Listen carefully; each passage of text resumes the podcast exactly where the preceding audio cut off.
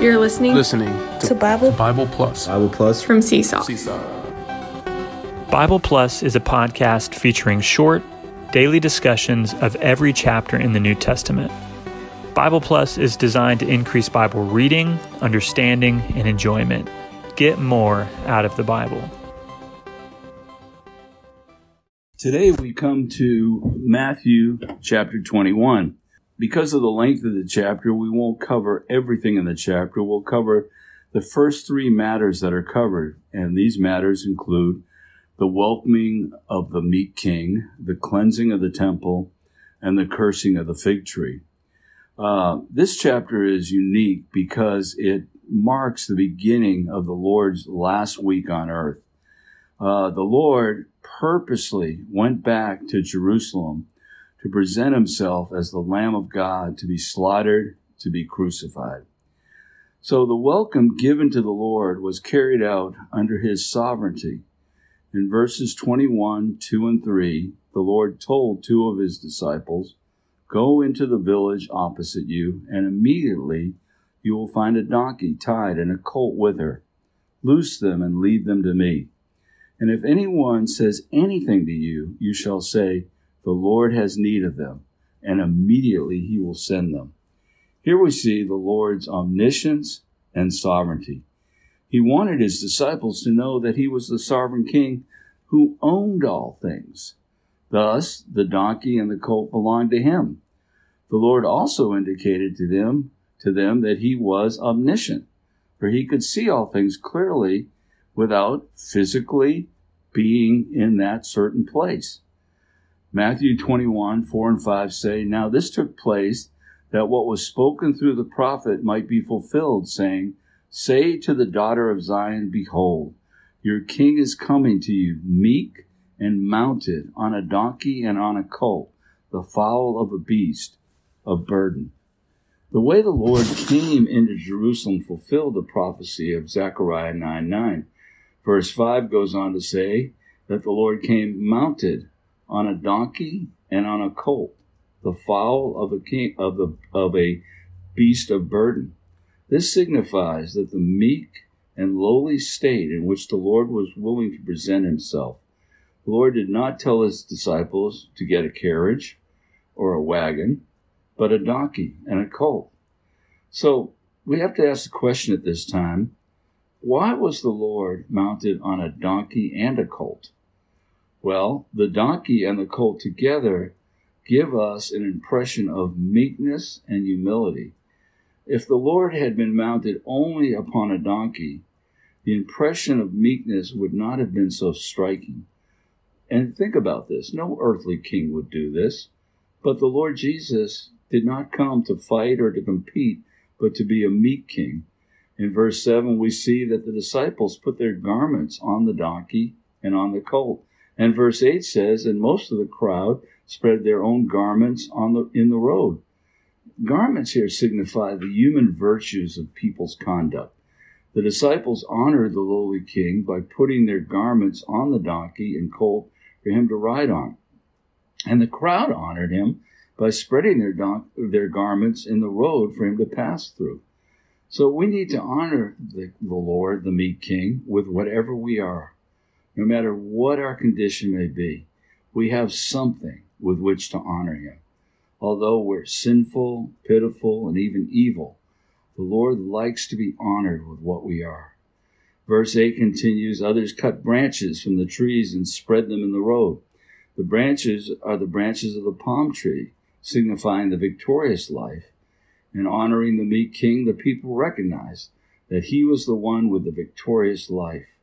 Verse 9 goes on to say, And the crowds who went with him and those who followed cried out, saying, Hosanna to the Son of David. Blessed is he who comes in the name of the Lord. Hosanna in the highest. The Hebrew word Hosanna means save now.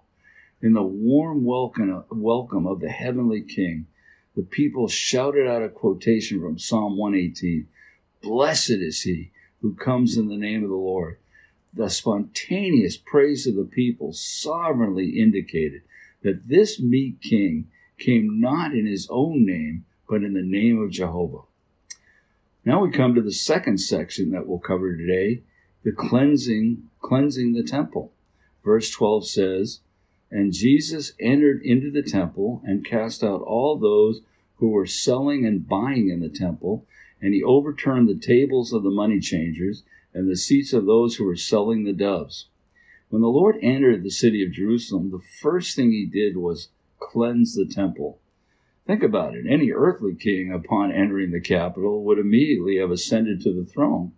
But the Lord did not do this because he was not for his own interests, but for God's interests. His heart was not for his kingdom, for, but for God's house.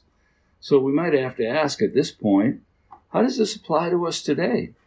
Well, on the day he came into us to be our life and our king, he did not enthrone himself first, but cleanse God's temple, which today is our spirit, the habitation of God. You know, our spirit should be a house of prayer, but because of the fall, it has been made a den of robbers. But when the Lord comes into us, he drives out all the robbers and cleanses the temple of our spirit. And the cleansing after and after this cleansing, the Lord healed the blind and the lame in the temple. And this indicates that his cleansing of the temple causes people to have the sight to see and the strength to move. And wasn't this exactly our experience? After he came in and he cleansed the temple in our being, we began to see and we began to have strength to move. Verse 17 goes on, and says, And leaving them, he went out of the city to Bethany and lodged there. In his last visit to Jerusalem, the Lord remained there only during the day for his ministry. Every evening he departed to lodge in Bethany in Jerusalem. In, uh, in Bethany. In Jerusalem, he was rejected by the leaders of Judaism, but in Bethany he was welcomed by his lovers. According to the New Testament, Bethany is the place of the Lord's lovers. This is another huge point to us that after the Lord comes into us, after he cleanses us in our spirit, we have to love him.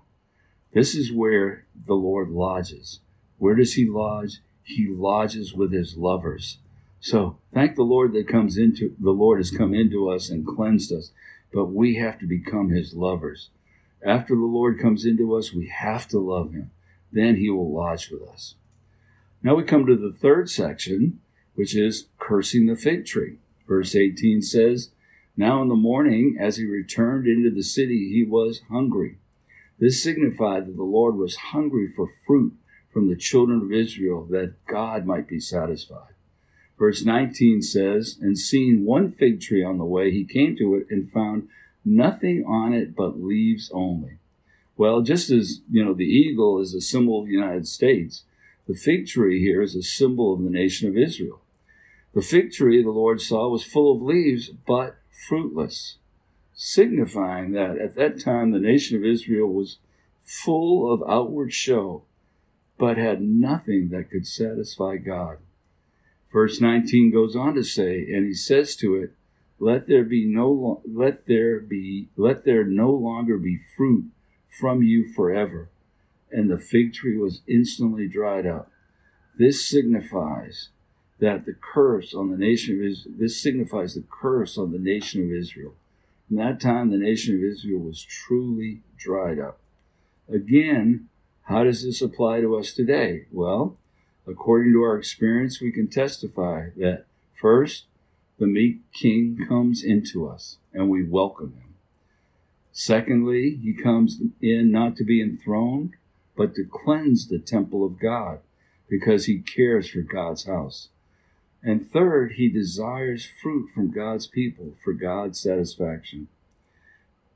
Finally, if we don't bear fruit, the sense we have within is dryness. So if we would be a people that are full of newness, freshness, watering within, we must go on after the Lord cleanses the temple to bear fruit. Christ must be welcomed as the king then he must cleanse God's temple. Then he must, that is, that is to purify our spirit. Then we as kingdom people shall bear fruit for God's satisfaction. And when God is satisfied, we're satisfied. And this is the sense we have when we bear fruit we sense a true satisfaction within. So thank the Lord for this chapter. We have the welcoming of the king, we have the cleansing of the temple, and we have the cursing of the fig tree, which teaches us a valuable lesson that we must bear fruit to God.